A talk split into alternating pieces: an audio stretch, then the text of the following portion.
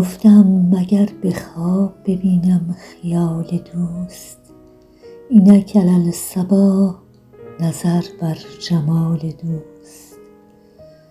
مردم هلال عید بدیدند و پیش ما عیدست و آنک ابروی همچون هلال دوست.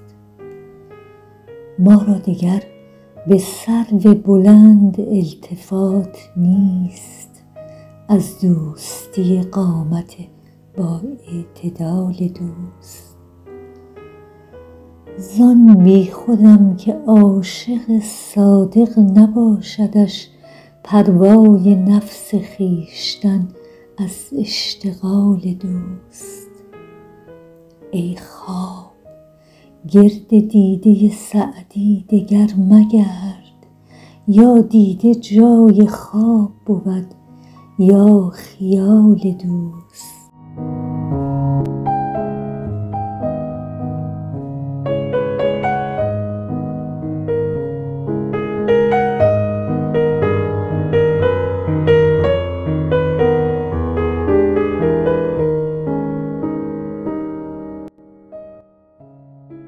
مضمون خیلی شبیه اون بیت بالایی است. یعنی به خواب هم نمی‌دیده که معشوق به زیاد به دیدن او بیاد ولی خب علی صباح از ابتدای صبح تونسته او رو ببینه.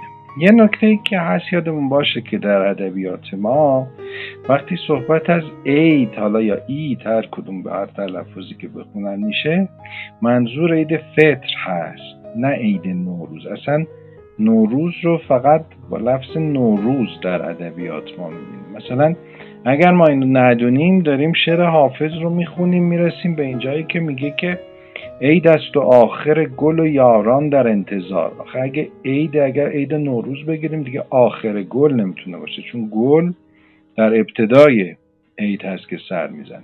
این عید رو منظور همون عید فطر می‌دونن و کاملا می‌بینیم صحبت از هلال میشه و دیدار هلال ماه میگه عید است و آنک ابروی همچون هلال دوست. یعنی برای من عاشق عید دیدن هلال ابروهای اوست. ابروی هلالی او رو به دیدار ماه نو تشبیه کرده.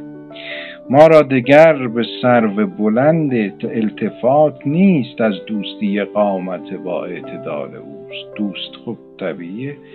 صحبتشو کردیم.